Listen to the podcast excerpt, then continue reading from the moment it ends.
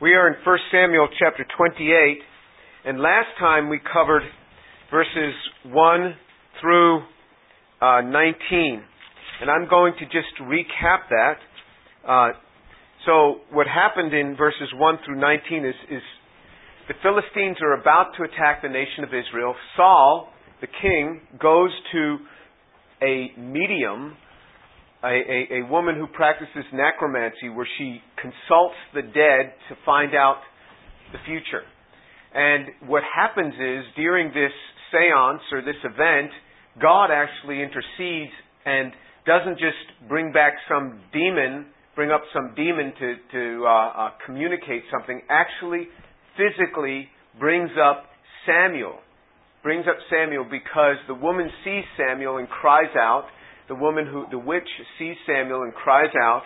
And uh, it's a very unusual chapter. Somebody was saying, why didn't I talk more about why did God do it this way? I have no idea why God brought back Samuel to speak this way. This is an unusual chapter in Scripture. I don't know another chapter like it in Scripture. So, so in, in the 5,000 year history that the Bible seems to cover, if we exclude the actual Genesis events, but the 5,000 years or, or of, uh, of history there. This is, this is a, a singular event in the Bible that it covers. And we know that it's Samuel that actually came up from the dead, and we know that specifically because it says it in chapters 28, verse 12, 14, 15, 16, and 20. So there's five references specifically say it was Samuel. Not that it was someone making making uh, making themselves look like Samuel. Not that it was a demon. It said specifically it was Samuel that was doing this. So the writer clues us right in that Samuel did come back from the dead, and we talked about the classic Jewish perspective. The classic Jewish perspective being that there is a chasm between those who are in the bosom of Abraham, meaning the righteous ones, and the ones that are not, and this is somewhere under the earth and that uh, Jesus spoke of this same thing in the Gospel of, of, Luke. We learn about that. Okay, so let's let's just pick up a little bit more on, on some of these thoughts. Uh, as we see, and, and I, as we see in uh, verse 19, moreover, the Lord will also give over Israel along with you into the hands of the Philistines. Therefore, tomorrow you and your sons will be with me. Indeed, the Lord will give over the army of Israel into the hands of the Philistines. So, um, so he says that you and your sons will be with me tomorrow. So this is Samuel speaking. Samuel is in the bosom of Abraham. He's in a place of peace. He didn't want to come back. He's very, very much in a place of peace. And he says, Tomorrow, you and your sons, three of Saul's sons, the three that were in the army died along with him the next day in battle. And he says, Tomorrow you will be with me. Which again speaks of the fact that even though Saul was in a state of disobedience to God, and God had even departed from him, still God, he, he knew God and he was going to end up in that righteous side in the bosom of Abraham because Saul said, because Samuel said, You will be with me. But what's interesting is the fact that here is a man who is very much alive, meaning Samuel, the prophet, is very much alive. He comes back from this place of the dead. He comes back and he's speaking. And now we had seen up in verse 3 of chapter 28, it says, Now Samuel was dead, and all Israel had lamented him and buried him in Ramah, his own city. So you see that the scriptures doesn't let us think that, oh, well, Maybe this is talking about an event that happened earlier before Samuel's death. You see what I mean? It establishes right here in the same chapter, I want you to know Samuel is dead. He has been buried. Okay, that is a fact that has occurred. Now, after his death, his burial. It says that he was in a place of peace and they called him back, and Samuel's just like, Why are you calling me back here? I don't want to be here. You know, why are you calling me back from this state of rest? He was in a place of restfulness. And then we had seen in, in Luke, Jesus spoke of this, this same sort of thing, this same type of event, and we had looked this last time. So this is in, in uh, Luke chapter 16. If you look in Luke chapter 16, Jesus spoke of the same sort of thing. So Luke chapter 16, reading from verse uh, verse 19. Luke 16, verse 19. Now there was a rich man, and he habitually dressed in purple and fine linen, joyously living in splendor every day. So he says here in verse 19, there was a rich man. He doesn't say, if there were a rich man, if there had been a rich man, or suppose there were a rich man. He says, now there was a rich man. This is what Jesus said. Very specifically, we must take his words. Verse 20. And a poor man named Lazarus was laid at his gate, covered with sores, and longing to be fed with the crumbs which were falling from the man's table. Besides, even the dogs were coming and licking his sores. Now the poor man died and was carried away by the angels to Abraham's bosom. And the rich man also died and was buried. In Hades he lifted up his eyes, being in torment, and he saw Abraham far away in Lazarus' bosom. And he cried out and he said, Father Abraham, have mercy on me and send Lazarus, so that he may dip the tip of his finger in water and cool off my tongue, for I am in agony in this flame. But Abraham said, Child, remember that during your life you received your good things, and likewise Lazarus bad things. But now he is being comforted here, and you are in agony. And besides all this, between you between us and you there is a great chasm fixed, so that those who wish to come over from here to you will not be able, and, and that none may cross over from there to us. So you see, they're having a conversation. This is again the classic Jewish view.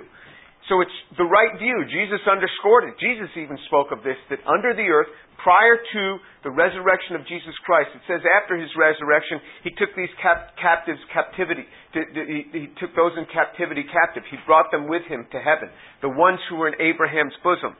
But prior to this, he's, he's here in, in, in this event, you see this chasm that's separating them. Jesus spoke of this as if it's true, as if it's right. This is the way it was spoken of. But what you see again is you see that people are living after they die. What a unique concept. Look in, in uh, Matthew chapter 22. Look again what Jesus talks about this life after death. You say, well, where, where's the science in that? It's not in any science books, it's in the Bible. Jesus spoke about this. Matthew chapter 22, verse 29. Let, us let, start reading from verse 23. Matthew 22, verse 23. On that same day, some Sadducees who say there is no resurrection came to Jesus and questioned him, asking, Teacher, Moses said, if a man dies having no children, and his brother next of kin shall marry his wife and raise up children for his brother.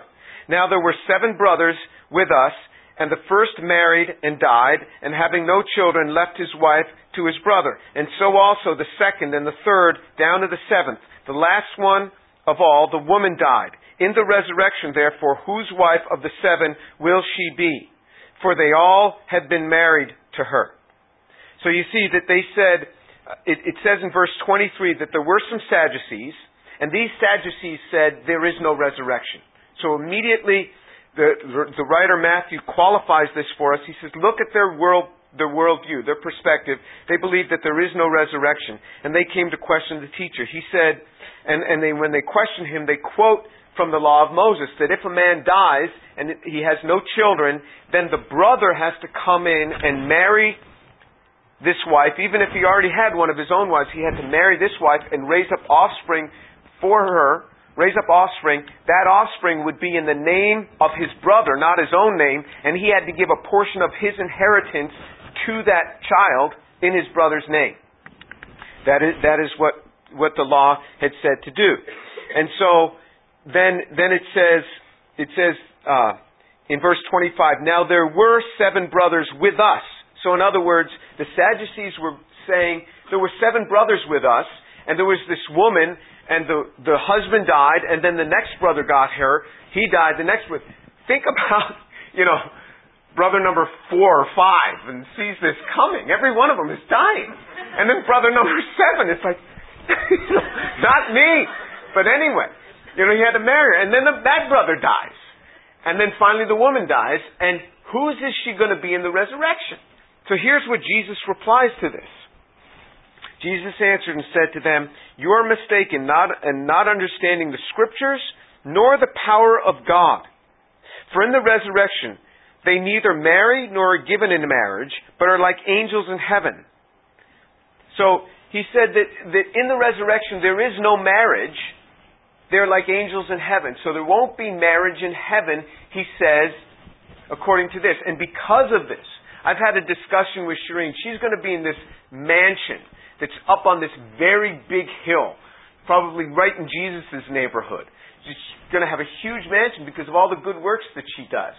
And and I've already made an agreement with her that she's going to let me stay in her mansion with her. I said, even the doghouse in your mansion will be better than probably where I will have. So we, we have this agreement between us because in marriage, it, the marriage is for this earth. We're bound on this earth. But then Jesus talks about the resurrection. He doesn't let a good teachable moment go by. He says in verse 31, um, but regarding the resurrection of the dead, have you not read what was spoken to you by God? I am the God of Abraham, the God of Isaac, and the God of Jacob. He is not God of the dead, but of the living. I mean, this is an extremely profound thought because this was a verse that is constantly quoted by Jews even today, where he says, I am the God of Abraham, Isaac, and Jacob, or Abraham, Isaac, and Israel, the other name of Jacob. This is a verse that's constantly quoted by them in many of their liturgical prayers. Many times. And so Jesus takes this very verse and he says, You've said this so many times. Moses wrote this. You've seen it so many times. Now, what you see is God is not God of the dead, but of the living. So he doesn't agree with the Sadducees that there is no resurrection. He categorically says that these people are alive. Abraham, Isaac, and Jacob are alive. That's why God says, I am their God, because God is not God of the dead. Had they been dead, He would not be their God. God is not God of the dead, but of the living. Do you see the life after death? Now look in, in 1 Corinthians chapter 15. 1 Corinthians chapter 15. This is the chapter which just nails down the resurrection of Jesus Christ just makes it very, very clear. In 1 Corinthians chapter 15, verse 3, For I delivered to you as of first importance what I also received. First, this 1 Corinthians chapter 15, reading from verse 3, For I delivered to you as of first importance what I also received, that Christ died for our sins according to the Scriptures, that He was buried, and that He was raised on the third day according to the Scriptures. He says this is the most important thing that I'm telling you. You know, like when the professor says, listen up, this will be on the test. Everybody's ready to write. He says, this is the most important thing. That Christ died for our sins according to the scriptures. He was buried and he was raised on the third day according to the scriptures. This is the most important thing. In fact, he says up in verse, in verse 1 of chapter 15, Now I make known to you, brethren, the gospel which I preached to you which also you received, in which also you stand, by which also you are saved, if you hold fast the word which I preached to you, unless you believed in vain. So in other words, you can believe in vain. There is vanity in belief. In other words, you can believe in vain, so that it's all in vain, if you don't believe this. So you say, well, I'm a Christian, but I don't believe in the resurrection. He says, Mm-mm. you're believing in vain then. You're believing in vain. And now look what he says in verse 12. Now if Christ is preached that he has been raised from the dead, how do some among you say that there is no resurrection of the dead? But if there is no resurrection of the dead, not even Christ has been raised. And if Christ has not been raised, then our preaching is in vain, your faith also is in vain.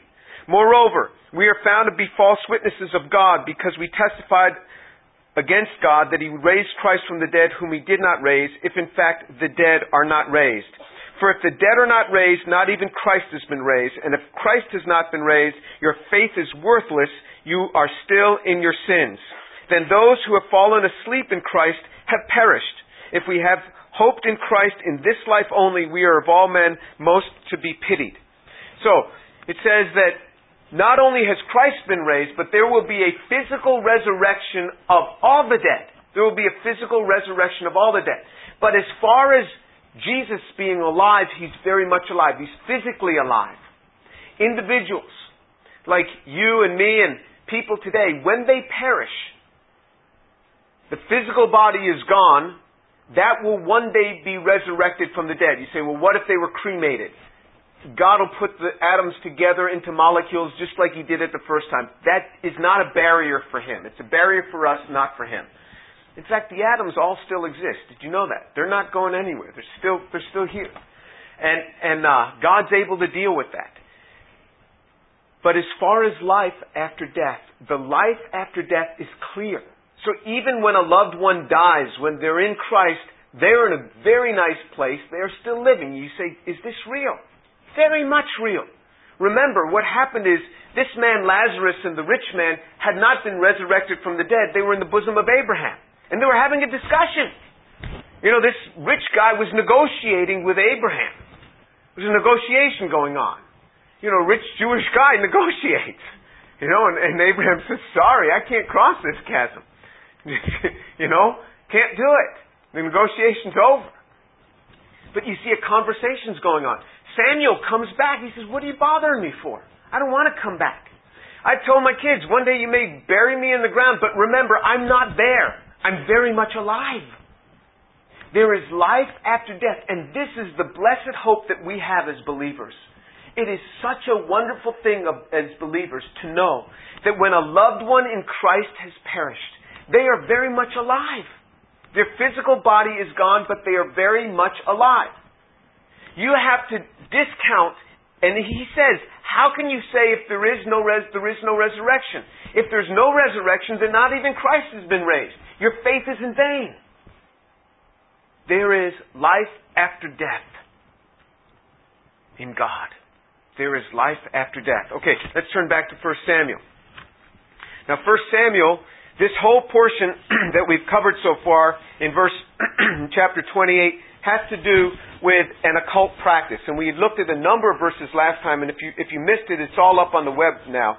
But we looked at a number of verses where God spoke categorically against this in the Old Testament. Not only were you not supposed to lead in an occult practice, you were not supposed to partake in an occult practice or go to somebody who, who went into it. Now you say, well, is the occult, you know, still happening today? It is very much happening. In fact, there are entire divisions of law enforcement that are set aside for dealing with people who are, de- who are in the occult because a lot of illegal activity comes uh, uh, part and parcel with that as well. But let me let me uh, give you a, a few examples of some things.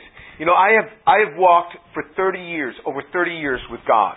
I have never cried out in fear because of my relationship with God. But you see in chapter 28 that even the witch who's participating in this in this occult practice, it says that in verse 12 when the woman saw Samuel, she cried out with a loud voice, and she spoke, uh, she cried out with a loud voice, and the woman spoke to Saul, saying, Why have you deceived me? For you are Saul. So you see, the woman is crying out. There is fear. There is fear in those who practice the occult. It is not a thing of comfort. It is not a place of comfort. It is a place of fear. It is a place of anxiety. Let me give you a few examples. I was once in an airplane uh, uh, traveling to um, to Scotland, and sitting next to me was a woman who turned out to be a professional golfer, and she was from Scotland, and she was playing on the U.S. tour. She was on her way home. And I started to speak to her about the Lord, and she said, You know, my, my sister is into spiritual things. And she started to describe it to me. I said, Oh, that's the occult. She says, Yeah, that's what it is. Uh, I said, let, let me make some predictions about your sister. I'll bet that she has a terrible time sleeping at night. She becomes really fearful.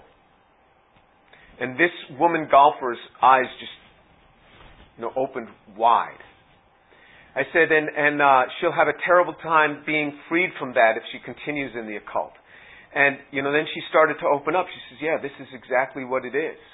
Those who are in the occult have a terrible time uh, sleeping at night. It is a very fearful thing. Um, you know, one day I got a, I used to go door to door ministry a lot, and um, I would leave my phone number. This is when I was in graduate school. I'd leave my phone number for people all over, knocking on doors, and just leave them with my phone number if they ever wanted to talk about Jesus. And one day we got a call on the phone, and I, it was a woman speaking in a foreign voice, foreign language, and I figured, oh, it must be for Shireen. So, you know, she's going on and on in some foreign language, so I hand the phone to Shireen. And then the woman, which Shireen tells me, was speaking very clear English, and the woman was saying, Your husband is my boyfriend, and I want him back. And so Shireen just hung up the phone and she described this to me, and so we just went into prayer because what had happened was right in front of our apartment, and we used to use our apartment a lot for ministry, was a dead cat. Now, cats die sometimes. You, don't think much of it. Cats die. You know, this dead cat laid right out in front of our, our door there. Well, right in front of the ministry door, where where uh, uh, the church has this had this ministry house right by campus, and I used to go there and pray a lot, and we used it for the center of ministry. Guess what I found in front of the front door of the ministry? A dead cat. You say, well, you know, this is just happened to be on the same day a dead cat in front of my door and in front of the ministry door that just happened to drop dead at that instant. Now, cats drop dead all the time, but the chances of this are probably fairly rare. so I knew exactly what was going on because in occult practices, very often there's animal sacrifice. And they'll sacrifice animals and they'll come with omens and curses. Let me show you, you know, it, it doesn't, you know, I don't fear these things in the sense that if, if you look in Numbers chapter 23, this beautiful text in Numbers, which is really something to, to grab onto and remember this. Numbers chapter 23, verse 23. Numbers 23, 23. There is no omen against Jacob, nor is there any divination against Israel. So God protects his people. I mean, people can make omens and divinations against me. It says that they, they won't alight. You know, it, and it says in Proverbs, a curse, a, a, a curse undeserved will not alight. It will not take root. And so, you, and, and then what happened was, that night or the next night, just had a lot of trouble sleeping. I, I felt I have to pray, I have to pray. And so I went out into the, so we just uh, uh, uh, a, a, a one bedroom apartment, and we had our, our daughter in there with us in, the, in that bedroom, and I went out into the, the other room, which had everything else. It was the living room, the dining room, and the kitchen. And I started praying. It was right on the ground floor on the end of a building, and I just felt this really, real oppression, and I just started singing about the blood of Jesus. Oh, the blood of Jesus. Just started singing about the blood. And we used to keep our windows open at night because just for fresh air. And all of a sudden there was this blood curdling scream from this woman right outside the window. I mean, just and I heard her running down the sidewalk. And I wasn't about to go out there. I just called the campus police. I heard a woman scream in the, in the, in the park right behind our apartment. And they went and they looked. They didn't see anybody. But I knew what had happened. I had been singing about the blood of Jesus. And there was this confrontation where the, there were these occult practices and they took off. I had other experiences with it. In fact, uh, several years ago, I think it was about six years ago, even in this class, there was a young lady who was attending this class who um, had attended this class and started getting in, involved in occult practices. And, and uh, I had warned her about it. I spoke with her mother about it. And she had gotten a boyfriend who was much more into the occult practices than she was. And so I tried to get to know this guy. They came over for lunch and they're sitting at our table at home. And he was a little shaken up, and I said, Tell me what's shaking you up. He says, Well, before I met this lady, this young lady, I had a former girlfriend, and she committed suicide. I said, Well, tell me what happened. He says, Well, you know, I told her, I, I, I told her I was going to, you know, meet her at her home, and I didn't show up for about two hours after I was supposed to show up. And she was so frustrated with me, she hung herself. She drew a pentagram on the ground, which is a typical occult sign and she hung herself. I said, Are you involved in the occult? He says, I have been. You will never see a peaceful person who has been involved, who is, is involved in the occult. It never brings peace. Never brings peace. So the next week I said, you know, I'd really love to pray with you. He said, I'm not ready for prayer. The next week, he and this young lady came back to the class, and and after the class, I said, you, you, know, let me pray for the two of you. So I brought them back into another room, and I just brought a, a, a couple other people with me to pray for them. And uh, as I, I prayed for the young lady, and I told her, I said, you have to stay free of these people. I said, it's fine to love them, but, but uh, it is not your job to go there anymore. And I started to pray for her for her deliverance from this. And this guy who I was going to pray for next was getting really fidgety. And he stood up and he said, You don't like the people that we're with. I said, It's, it's not a matter of like or dislike. It's a matter that I'm going to pray for you. He says, You're not going to pray for me. And he went storming out. And uh, then later, when I was just coming out of the building, we were meeting across the street there. He had gone to the car. He had gotten a black trench coat, turned up the thing, and he was smoking profusely on this cigarette, and just, you know, he just closed right up. Wouldn't, would, wasn't open to prayer. This is typical of people involved in occult practices. We are to stay free from that. And let me tell you, you know, this creeps up on people. Really, really, uh, uh, uh in, in uh, innocent appearing ways, but it can be quite insidious. You know, it often starts just playing around with Ouija boards. And you say, well, what's wrong with that?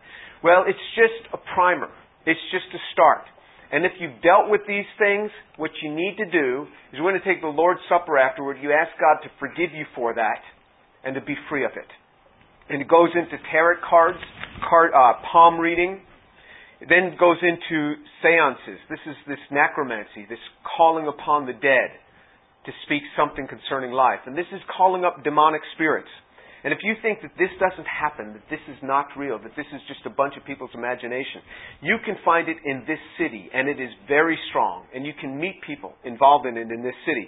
It then extends into animal sacrifice and even human sacrifices. I've read the police reports where women will intentionally get pregnant and carry babies to term deliver the babies, and then offer up the babies as part of the occult practices. It happens in this city. These things happen. It happens with curses and omens, playing, placing curses and omens upon people. This sort of thing is really insidious and it creeps up on the unsuspecting. Just playing around with simple little things, thinking it's, it, it, it's uh, uh, really not that important. And what happens is you will begin individuals who start practicing and dabbling in this have a hard time sleeping because there are things that do not leave them alone. There is demonic activity, and if you think that there's not demonic activity, you've not read the scriptures. Now, if you read the New Testament, if you read in the book, in, in, in the Gospels, and you see the interaction of Jesus, Jesus was dealing with demonic spirits all the time. It was a very regular occurrence where he was dealing with demonic spirits. Once Jesus died and rose from the dead, the number of occurrences where the church is interacting with demonic spirits goes way down. It is clear in the book of Acts, but the book of Acts spans a period of about 25 years. And there's just a few interactions with demonic spirits over that 25 year period where you see Paul having to, to, to deal with some of these things. But what happened is, there was a, a, clear demarcation from the end of the Gospels, from the time Jesus rose from the dead, till the time when, uh, uh, till the time when, when, the, when the church started. Things became a lot more, quote unquote, normal in a sense, in the amount of demonic activity confrontation. Let me see if I could find this verse. There's a verse in, uh, in, in, in Revelations 12, Revelation 12:12 which says, "For this reason rejoice, O heavens, and you who dwell in them. Woe to the earth and the sea, because the devil has come down to you, having great wrath, knowing that he only has a short time." So this is the verse that characterizes what happened. When Jesus was born, the devil was thrown down. There was a huge amount of demonic activity during the life of Jesus Christ. You see, Jesus Every third page, he's confronting demons. You don't see this pattern in the book of Acts anymore. So that's why, you know, although there is demonic activity, we don't see it all the time. And so for those who are dealing with it all the time, it's a, it, that's unusual. You don't see this practice all the time. I've dealt with that demonic activity at certain times. Even, even in this city once, I was sitting in, in Randall's, just up the road here. And I was sitting in there that, you know, they have these little tables where you can uh, uh, get a coffee and sit. And I was I was sitting there reading my Bible, and I heard one guy come in, and he was just cursing, just cursing loudly. You know, walking in, just cursing, saying, "I want bluebell ice cream," and just. Cur-. And you know, I I've dealt with guys like this in the prisons, especially, and I knew that this guy had a demon, just the way he was speaking. And he was an older man. I mean, he was probably probably uh, uh, in his mid fifties. I'm thinking, well, go get Bluebell ice cream. And fortunately, he just kept on walking. And I and and uh, I never see anybody in the scriptures chasing down someone with a demon to deliver them. When they're confronted, they deal with it. And then, lo and behold, he got his bluebell ice cream. I doubt if he even paid for it, and he was eating it, eating the bluebell ice cream, and walking back toward the area where I was sitting. And I go, oh no, I have to deal with this. And I, I really don't like to. It just gets so messy. And and uh, so I'm reading my Bible, and you know I come from a Jewish background, but it doesn't say Jew across my head. So he's walking up to me, and he gets oh about 20 yards, and he looks over at me and he says, "Well, if it isn't one of the children of the Hebrews," thinking, yes, the, the demons are revealing things to him, and he starts walking closer. I go, okay, just I'm going to have to deal with them now. I was about to just start proclaiming in the name of Jesus, casting them out, and I raised my head and I looked right at him, and he goes, "Uh oh, G U L P," and he turns around and he just goes boom, right back out. You know, he wanted nothing to do with me. I really didn't want to have to deal with this, but I have seen it. I've dealt with it in the prisons. Demonic activity is real. It happens. In some countries, it's more prevalent than it is in this country, in some environments. But it is clear in Scripture, you cannot get away from it. You say, how, scientific, how can a scientist be talking about this? Because if I don't talk about it, worry. Because it's here in the Bible. It is clear. This is what is in the Bible. Don't deal with occult practices. And remember, it's insidious. It comes in a harmless fraction, eh, fashion. People say, let me, let's go to this palm reader. It's really a lot of fun. Let's just see what they say. Don't even go. Have nothing to do with it, the Bible says. And if you've dealt with it, you know, a lot of this is done in innocence. You don't know this. Just ask God to forgive you and say, Lord, I just, any traces of that, just clear it out of my life. And He is faithful to do that. He is faithful. But remember, those who practice this move deeper and deeper and deeper. And this is what Saul himself went into. He subjected himself to this. Because God had stopped speaking to him in any normal way because of his evil, sinful practices. Because it says in, in, in 1 Samuel chapter 28, it says that, that uh, verse 6, when Saul inquired of the Lord, the Lord did not answer him either by dreams or by Urim or by prophets. God didn't speak to him in dreams or by Urim, which was that that uh, uh, that ephod, that breastplate that would answer yes no questions by this light pattern that had that Moses had made as part of the temple that that the priest only the priest had access to that. And that was no longer there because remember Saul had killed off all the priests and the last remaining one ran and went to be with David. And then God didn't speak to him with prophets because Nathan and Gad went to be with David because Saul was in the mood for killing. And it's interesting when he when he comes back to Samuel, Samuel says to him, it says in verse 15 of, of 1 Samuel 28, Then Samuel said to Saul, Why have you disturbed me by bringing me up? So this was a disruption to him. And Saul answered, I am greatly distressed, for the Philistines are waging war against me, and God has departed from me, and no longer answers me either by prophets or by dreams. Therefore I called you. Well, he didn't mention Urim. He didn't mention it because he wanted nothing to do with telling Samuel about how he had killed all the prophets because Samuel himself was one of the prophets. So he didn't say, well, he happens not to be speaking to me by Urim because I don't have it anymore. It's not with me. So he just says, not by dreams or by prophets. He's not, that's why I've called you back. So what he did is he closed himself off from communicating with God. And he started seeking out other methodology. Now God interceded and spoke to him through Samuel bringing back this prophet to speak with him. God interceded, although he had gone to this witch. Don't seek these, these things out. Don't seek out those who would be involved in witchcraft. It is a real thing, it is a serious thing. When you meet people that have been or are deeply involved in this, you will see a deep depression and fear in their lives. Anger, fear, anxiety. That is what it brings. This is true. We see this. And if you think it's not true, you can even even the Houston Police Department has a section that deals with the occult, those involved in the occult, because of the evil practices that go along with it. And these guys could tell you all sorts of stories. All right, let's pray.